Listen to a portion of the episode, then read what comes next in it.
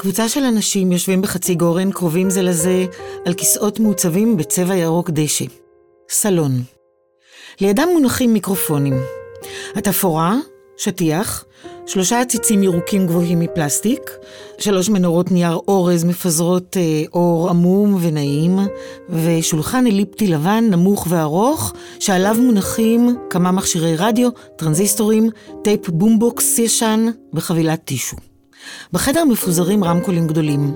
אנשים בקהל יושבים על כיסאות, על הרצפה, עומדים וגם זזים בחלל החדר, נכנסים, יוצאים, נכנסים, נשמעת מוזיקה. המקום, גלריה, אגף מרק ריץ' וגבריאלה ריץ', אולם מרקוס בי מיזנה, הידועה בשמה ריץ' תחתון, במוזיאון תל אביב לאומנות. האירוע, תערוכת משך ראשונה מסוגה, שישה שבועות של live art, מופעי פרפורמנס ומחול, הנקראת דמיינו מוזיאון, או הגוף הזוכר, באוצרות של רותי דירקטור. היושבות והיושבים, אנחנו, איריס לנה ויעלי נתיב, מקליטות live את סיפורי זיכרונות ודמיונות, גוף זוכר גוף בתוך גוף, במסגרת הפודקאסט חיות מחול. ואיתנו אורחים, בכל פעם קבוצה אחרת, שהזמנו לספר על אירוע מחול משמעותי, שנשאר חקוק בזיכרון הגוף שלהם, ולהפקידו בגוף המוזיאון.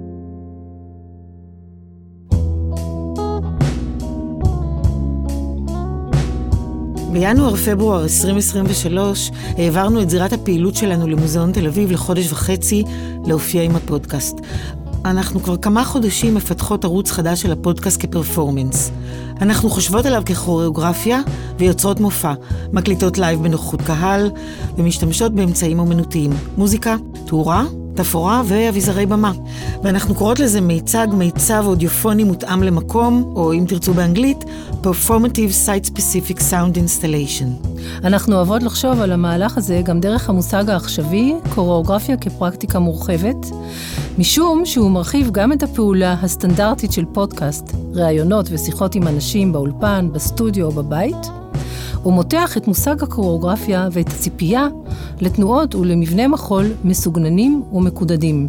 התפיסה הזאת של פרקטיקה מורחבת מוציאה את המעשה הקוריאוגרפי למרחבי פעולה אחרים, ומנסחת מחדש את החוויה של מבצעים ושל קהל. במרחבים החדשים האלו אנחנו מתמקמות. בסיפורי זיכרונות ודמיונות במוזיאון אנחנו מאזינות לסיפוריהם של 65 אנשים מעולמות המחול, התנועה והאומנות, שמתארים את הזכור בגופם כצופים, יוצרים או משתתפים. הסיפורים מסרטטים מפה מרובדת, אקלקטית של היסטוריות, שמסמנת את הזיקות ביניהם, אנקדוטות, מקומות, מושגים, אירועים, אנשים, בארץ ובעולם. בפרק הזה מוזכרים עבודה של אלה רוטשילד ללהקת בת שבע, Summer Snow, משנת 2021. מרס קנינגהם והסטודיו שלו ביום מותו, ביולי 2009 בניו יורק. רינה שיינפלד. פט ריכטר, הפסנתרנית של מרס קנינגהם. דמות עטופה בשחורים, רקדנית, נעה במרחב, בעיר הנוער תל אביב בשנת 1977. המורה לבלט ורד, ארבע התמחת פריי של דודי מעיין בתיאטרון עכו, 1991, עם סמדר יערון.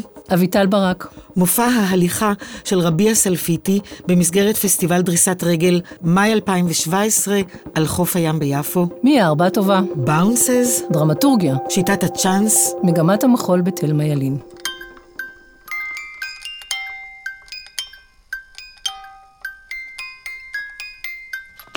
אתם מאזינים לחיות מחול, פודקאסט על המחול העכשווי בישראל.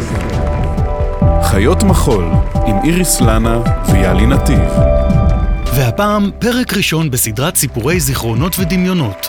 גוף זוכר גוף בתוך גוף, במסגרת התערוכה דמיינו מוזיאון, או הגוף הזוכר, באוצרות של רותי דירקטור. הפרק הוקלט live במוזיאון תל אביב לאומנות ביום חמישי, ה-19 בינואר 2023. משתתפים יובל סער, דוקטור דפנה בן שאול, גיא הגלר, דלית הרמתי ושרון צוקרמן וייזר. שלום לנמצאים איתנו היום, יובל סער, דפנה בן שאול, גיא הגלר, דלית הרמתי ושרון אה, צוקרמן וייזר. אנחנו מבקשות מכם לספר לנו על אירוע מחול משמעותי שנשאר חקוק בזיכרון הגוף שלכם ולהפקידו כאן בגוף המוזיאון. יובל סער, העורך הראשי של מגזין פורטפוליו.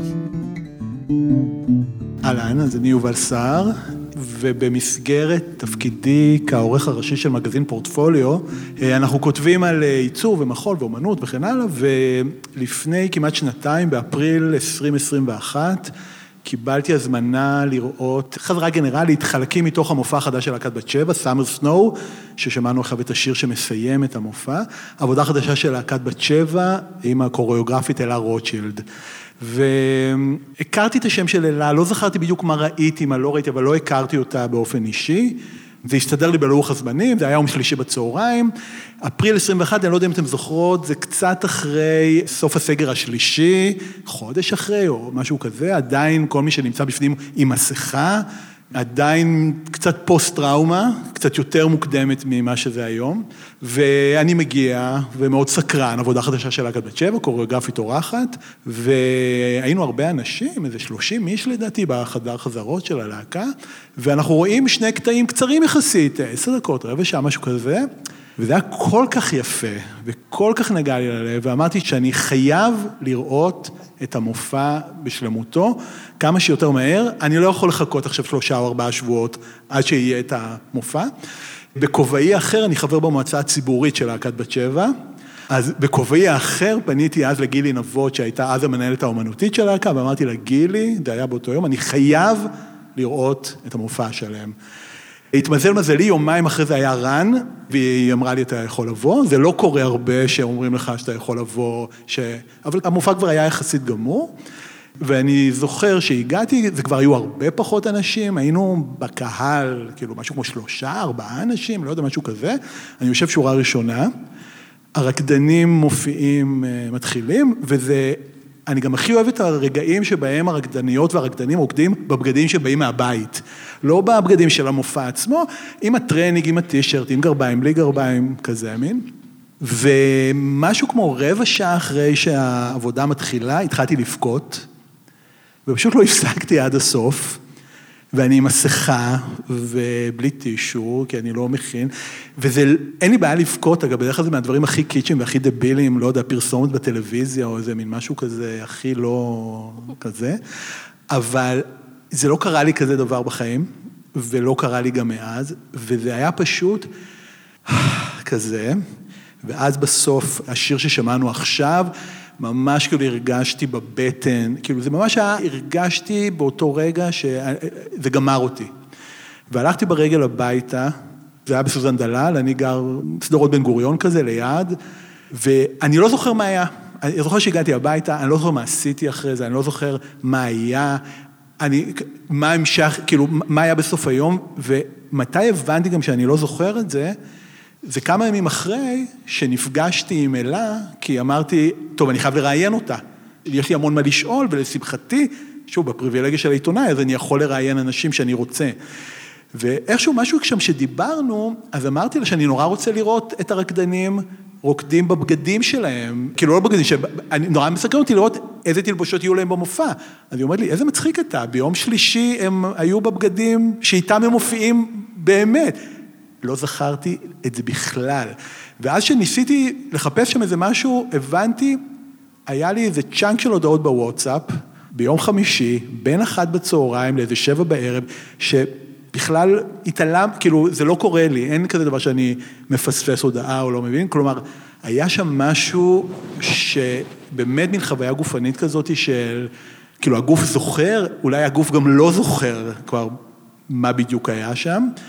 אמ, ראיתי את העבודה מאז עשר פעמים, אה, זה גם קצת מטורף, אני מודה, ובכל פעם מחדש, לא משנה אם אני מצליח להחזיק מעמד, כשאני שומע את השיר הזה, אני מתחיל לבכות.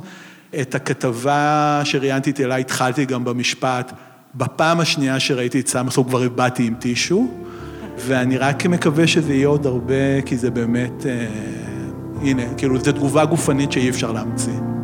תודה, יובל.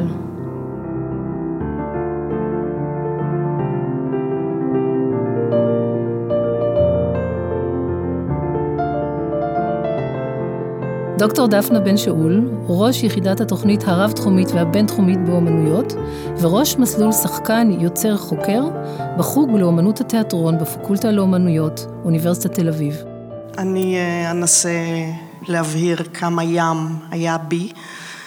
באירוע שנקרא הליכה, The Walk, של האומן, הפרפורמר רביע סלפיטי, רביע סלפיטי, ואנחנו אה, נפגשנו כדי לקיים את האירוע הזה, קבוצה של אנשים, ב-2017, במסגרת פסטיבל שנקרא דריסת רגל במאי 2017, שבעצם נעשה במודל של פסטיבל ביטור שהיה קודם לכן בברלין.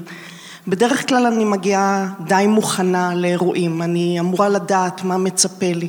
והגעתי לשם באופן ספונטני, מכיוון שהמפגש היה בטיילת בצד של יפו, לאורך הים, לאורך צ'ארלס קלור. מאוד עניין אותי האזור שמכנים אותו אזור המקף. זו ממש ההתממשות הגיאופוליטית של המקף בין יפו לתל אביב או בין תל אביב ליפו ואני הבנתי שהמופע אה, התקיים בהליכה בין תל אביב ליפו ואיכשהו חשבתי שגם תהיה איזושהי התייחסות מילולית למנשייה ועניינה אותי גם השאלה שמעניינת אותי תמיד בארץ ובכלל שאלה פרפורמטיבית שכדאי לממש והיא השאלה הפשוטה מה יש מתחת לדשא? אז חשבתי שדרך ההליכה באזור המקף אני אה, אקבל איזשהו נרטיב יצירתי של מה יש מתחת לדשא בנוסף למחקרים שנעשו על מנשיה. והגענו למקום הזה הסתבר לי שזה בעצם מופע של קשירה בטכניקת שיברי שנקראת גם קינבקו שמשתתפים בו רק 12 אנשים, 12 ו-12 כשבראש הולך רבי הסלפיטי בבגדים שהוא עיצב חולצה אדומה ומכנסיים לבנים, אני מקווה שלא להפך וכל יתר האנשים שבאו למופע למעשה מוזמנים להיות מין סטטיסטים הולכים מסביב. ואני אמרתי אוקיי אפשר להיקשר.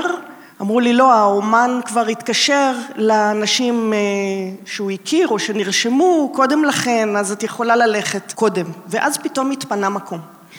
והייתה איתי אביטל ברק וכך היא ליוותה אותי מבחוץ, אני נקשרתי בקשירת שיברי ואביטל נשארה בחוץ, מצלמת, מלווה, דואגת והייתה קצת סיבה לדאוג כי לפני שהתחלנו ללכת גם חילקו לנו כיסוי עיניים שהיה פרה-רקוויזית להשתתפות במופע, לא ניתן היה להשתתף ללא קשירה של שיברי וכיסוי עיניים. שיברי אני רוצה רגע להסביר שכבר מן המאה ה-15 שימש לשיטור קשירת אסירים ועינויים. אחר כך זה גם אה, היה מוטיב בתוך תיאטרון הקבוקי שמפגיש בין סבל להנאה והוא מוכר לנו יותר כיום כקשירה אירוטית שגם משמשת ב-BDSM וככה בערך הרגשתי כמו שילוב של כל הדברים האלה ושמתי את כיסוי העיניים התחלתי ללכת עם 12 השליחים האלה שהמוביל הישועי אה, מוביל אותנו אה, מלפנים. כשבאמצע יש שלושה שתולים גלויי עיניים שכן נותנים כיוון ונוגעים אני יכולה לומר ששעתיים או שעתיים וחצי אולי אפילו שלוש הלכתי הלוך ואז חזור ב... ליד הים, לאורך הטיילת, בחום אימים, הרגשתי שאני עומדת לאבד את זה, ממש אה, להתעלף. הקיום שלי נתחם בין מי שהיה לפניי לבין מי שהיה מאחוריי. ברגע מסוים רעידות הגוף שלי הצליחו להרים את כיסוי העיניים לידי סדק ואז אני הצלחתי לראות את הצללית הכתומה של החבל שנמתח ומושך אותי ולוחץ לי בחזה מלפנים. איבדתי כמובן אוריינטציה, המטרה שלי הייתה להתמקד בצללית החבל הכתומה כדי לא ליפול.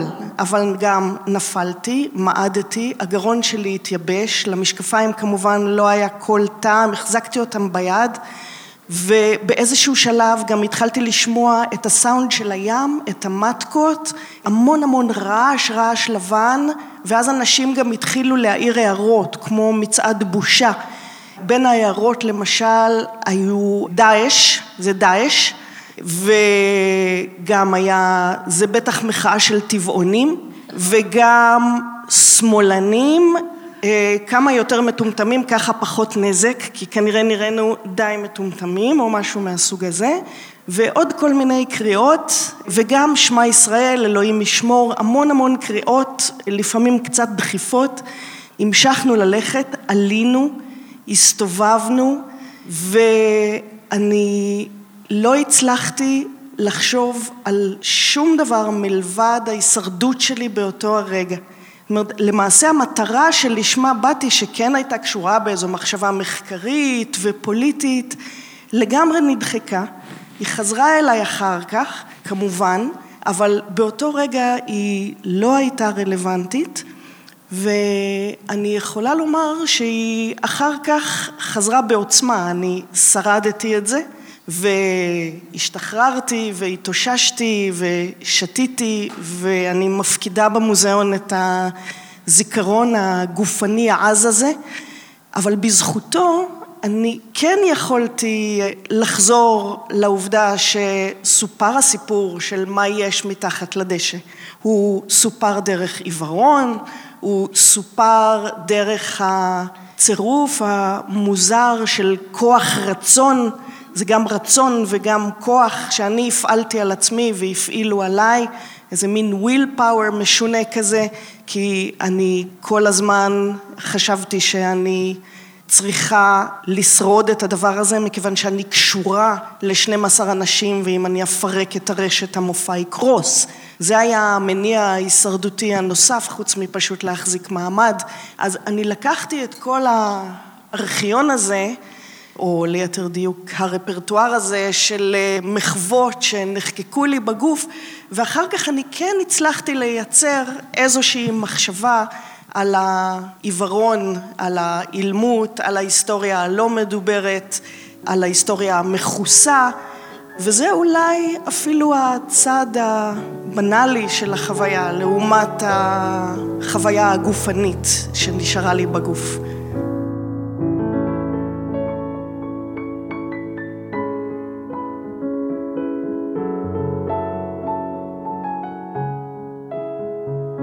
גיא הגלר, משורר וחוקר עצמאי של מופעי פחד ויראה בתחומי ידע מגוונים, מתמחה בפנומנולוגיה של הרעד. נוצרה הפרעה בסדרי השינה מאז שאיריס לנה פנתה אליי וביקשה אותי לבחור רגע אחד של מחור שחוויתי ולדבר עליו. רגעים רגעים, תמונות תמונות, תחושות תחושות, צפו, עלו והדהדו. הריבוי שימח אותי, שכן החשבון הראה שהלכה למעשה יש עושר אגדי של תנועה, יופי ועניין שמאוחסן בהוויה.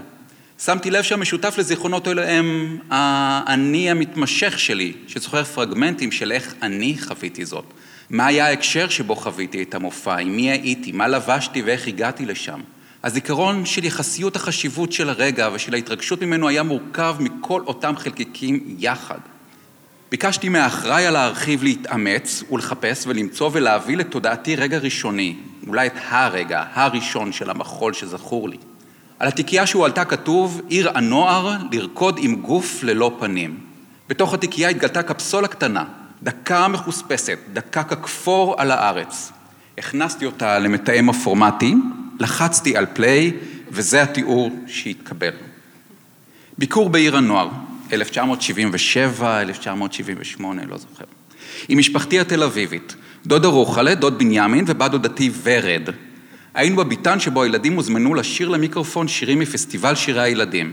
זה היה ענק באותם השנים, לא קריוקי, אלא יותר כמו מבחן קול אודישן. מעניין שזה הזיכרון המקדים. ואז יצאנו מהמבנה החוצה, ופגשנו בדמות מכוסה שחורים מכף רגל ועד ראש, נעה במרחב הציבורי ויוצרת אינטראקציה עם קהל הצופים. הדמות יצרה איתי קשר והגיבה אליי ואני אליה. נרעדתי. שמתי לב לכל מנח ולכל בליטה בגוף. הבנתי אינטואיטיבית שמדובר ברקדנית, שדיים, רכות. לא שוחחנו במילים, נענו יחד. ניסיונות הדיבוב מצידי נענו בתנועה. מתאם הפורמטים סימן שאין יותר מידע בקפסולה ושאל אם לחבר את הדברים לכונן הזיכרון המקושרים. לחצתי על Enter לאישור. הזיכרון הראשון הוא של תחושת של גוף, הגוף שלי בתגובה לסיטואציה המחולית. נבהלתי, נדרכתי ובו זמנית הסתקרנתי, כן, תחושה של סקרנות מיוחדת משולבת בפליאה, פליאה שבהמשך תקבל את השם יראה. שחזרתי בראשי את המפגש הזה פעמים רבות, בכל פעם השלכתי עליו עוד ועוד מהיכן שהייתי בו אז, על אותו אז שהיה. אני לא זוכר איך המפגש בא לסופו. אני זוכר בהמשך משיכה לבגדי גוף שחורים צמודים, וכמה שמחתי לקבל את בגד הבלט הצמוד שלי כאשר למדתי עם המורה ורד, בלט בכיתה ב'-ג', דודה ריקי הביאה לי למדוד את בגד הבלט, היא לחצה לי על מה שלימים יהיה הזין והביצים שלי, והתפקעה מצחוק שבעצם יש שם בליטה היכן שאמור להיות שטוח. אני מבין שהייתה חשיבות לעובדה שלרקדנית לא הייתה בליטה של זין וביצים, מכיוון שטכנית, ממילא הייתי עדיין בשלב החיוויון. אמשיך ואצלול. למעשה לא היה שום סימן היכר אחר לדמותה של הרקדנית כסובייקט. היא הפכה להיות אובייקט שחור זורח שאפשר להשליך עליו מה שאחפוץ. כמו למשל קנאה בחופש וגמישות, ולהבדיל רתיעה ודחייה מהגוף האחר. הנושא המגדרי הוא לא העניין, אלא הגוף המכוסה בבגד הצמוד והפנים המכוסות. זוכר ששנים הסתקרנתי לדעת מי הייתה הרקדנית הזאת, והאם היא זוכרת אותי. ולמה זה היה חשוב לי? כי זאת הייתה הפעם הראשונה שנאבדתי. ממש הלכתי לאיבוד בתוך הסיטואציה המחולית. הלכתי לאיבוד ולא ידעתי לאן זה מוביל, ולא ידעתי מי מוביל, ולא ידעתי מי מובל, רק הייתי בתוך ההובלה מצד אחד לצד שני, ומרגע אחד שבו הייתי לפני, לרגעים רבים בהם הייתי אחרי. המפגש עם הגוף המכוסה, או יותר נכון עם הסובייקט המכוסה והמוסתר, אפשר את המפגש עם התנועה, ואני רציתי יותר מזה. רציתי שכל עצמותיי תאמרנה, יא! פגוש את הרוקד עצמו ודרכו תלמד ותחווה את הריקוד. פגוש את המחולל עצמו ודרכו תחווה את מה שמתחולל. איבדתי בתיק הזיכרון הזה והבנתי שבין היתר החוויה הזאת עיצבה באופן עמוק אצלי את המשיכה אל הסובייקט המחולל, דו משמעות נפלאה בעברית. והאמצעי הראשי היה דרך יצירת קשר ומבט משותף איתו או איתה. שנים ייקח עד שאצליח לחבר את המבט המתבונן של שנינו. המבט שלי עם הגוף ענה מולי, ועם הגוף שלי המגיב בתנועה אל הגוף שממול.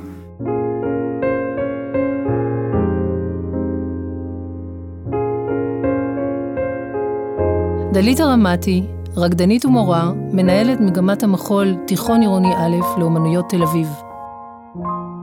בניגוד לדוברים לפניי, אני באה מעולם התנועה והמחול, אני הייתי רקדנית, מגדלת רקדנים, כולי בתוך עולם המחול המקצועי.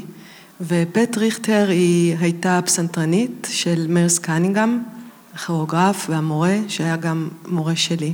והסיפור, התנועה ששינתה מבחינתי בהרבה את מי שאני היום, היה המפגש עם הטכניקה של מרס קנינגהם.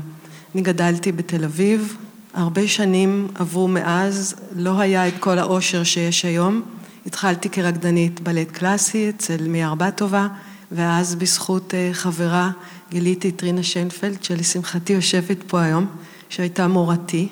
ורינה גידלה אותנו על מסורת הבלט הקלאסי והטכניקה של מרתה גרם, שזו הייתה הטכניקה שהייתה פה בארץ, אבל רינה גם דאגה לפתוח אותנו להמון דברים חדשים מכל מיני סוגים, ויום אחד הגיעה רקדנית של מרס קניגם, רינה אם את זוכרת מי זה אני אשמח לדעת מי זו, אני פתאום כבר לא זוכרת, הגיעה רקדנית של מרס קניגם ובאה לתת לנו שיעור בסטודיו. ואני זוכרת את הרגע הזה כרגע מכונן.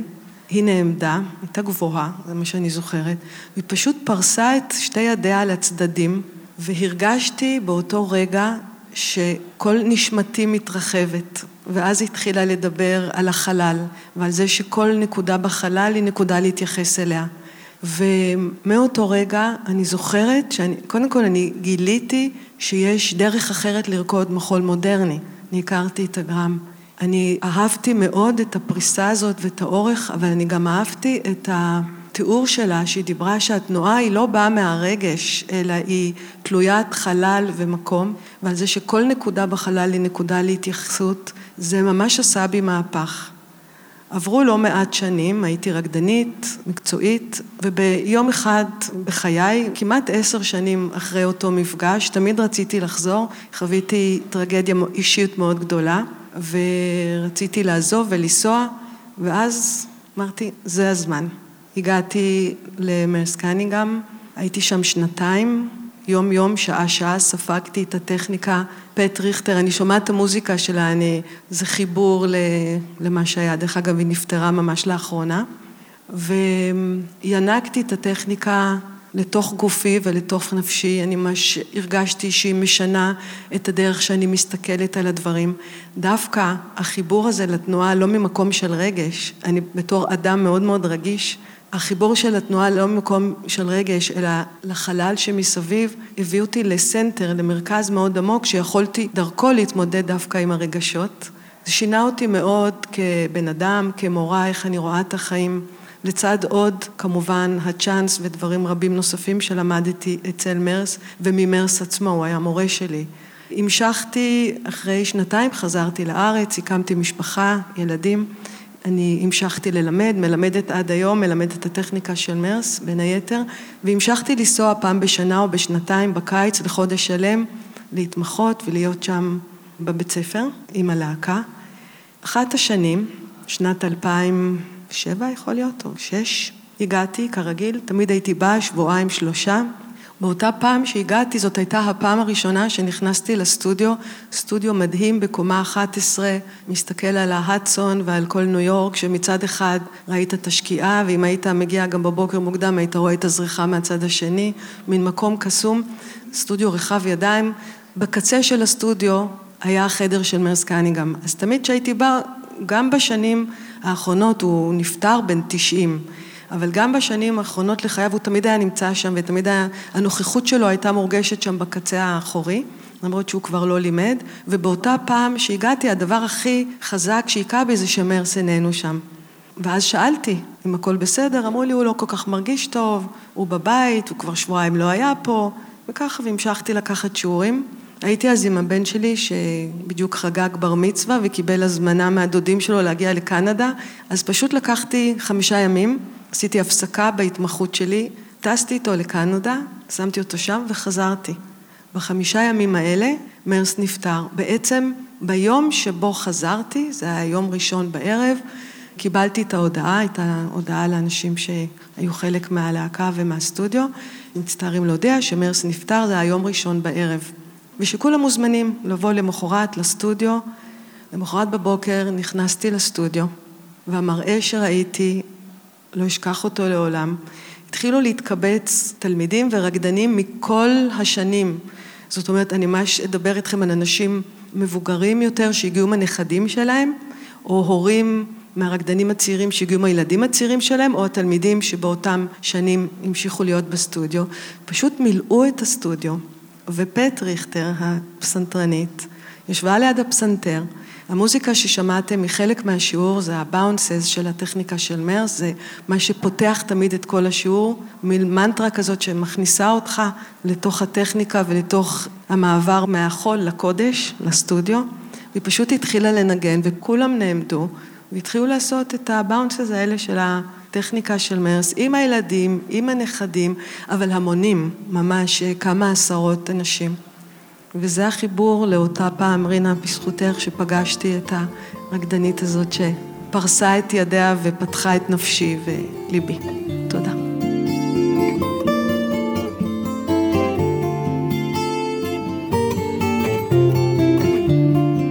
שרון צוקרמן וייזר, אומנית חוקרת גוף, יוצרת לבמה ומחוצה לה, כוריאוגרפית, פרפורמרית ודרמטורגית.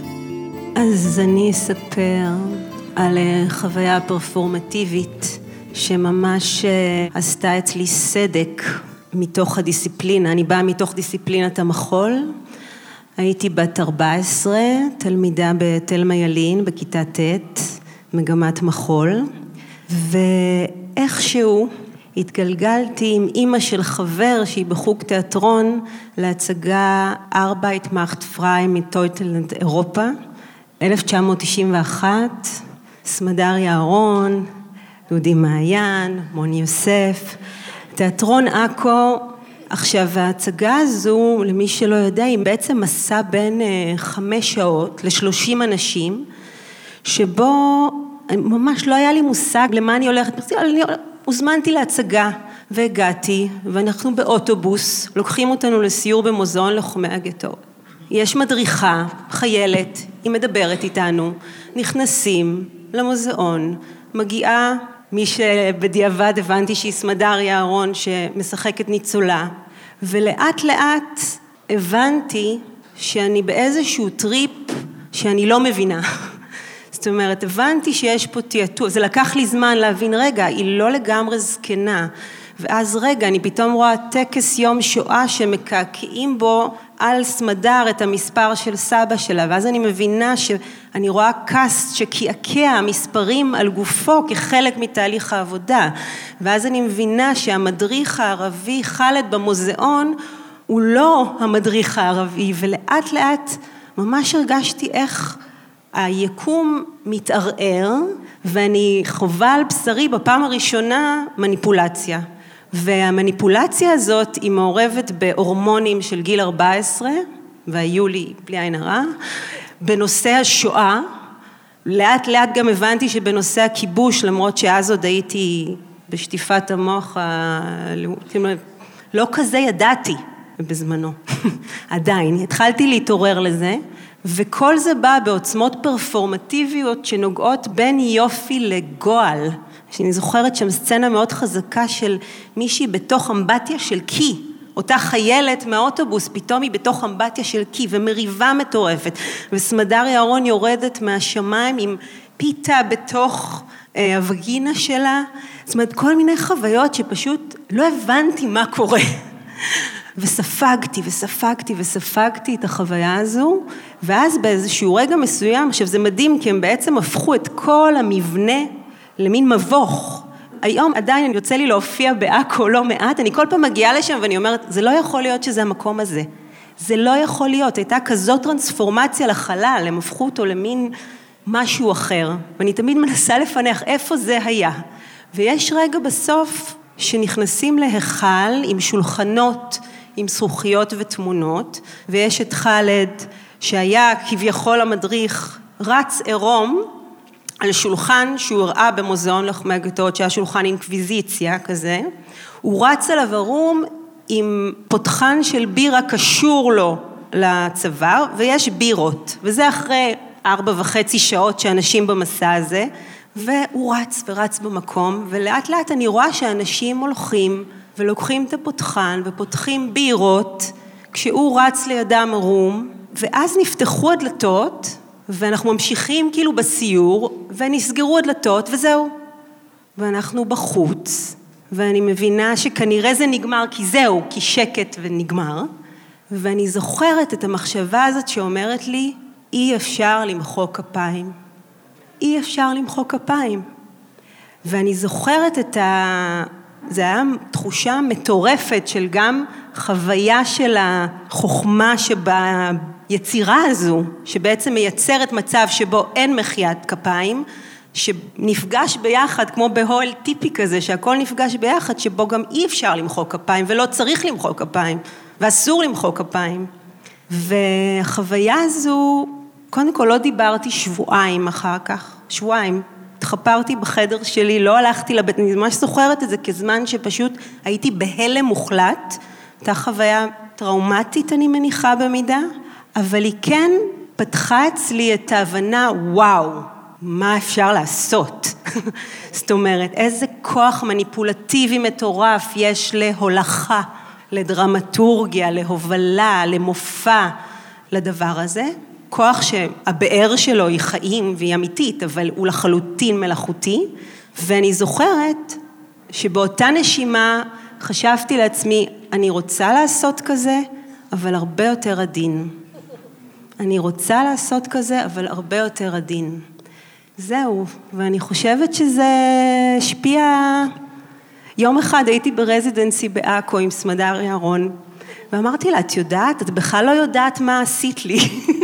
את בכלל לא יודעת שאת הצבת את כל היצירה שלי בעצם, באותו דבר. Well, I had an old friend, we. Cause no steam powered locomotive was more hard working than him.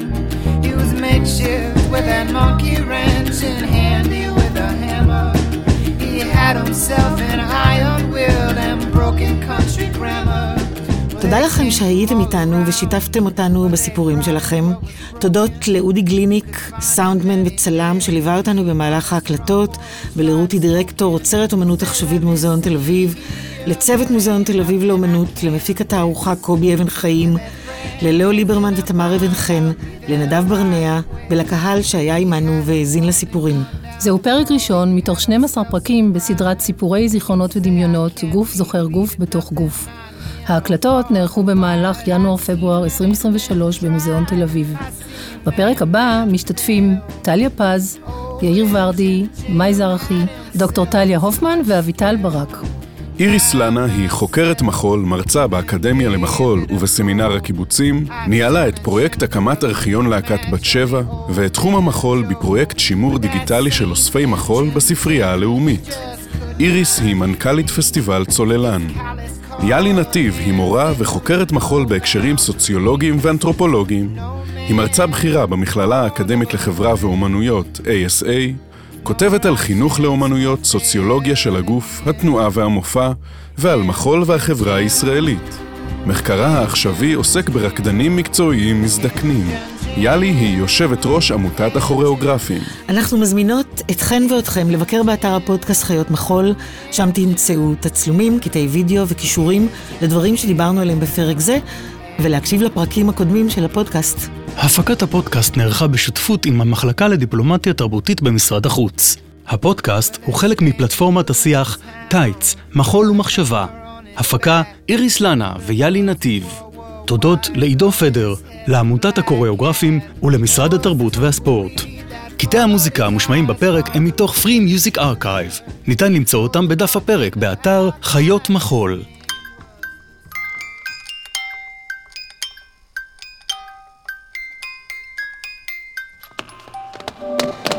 האזנתם לחיות מחול עם איריס לנה ויאלי נתיב.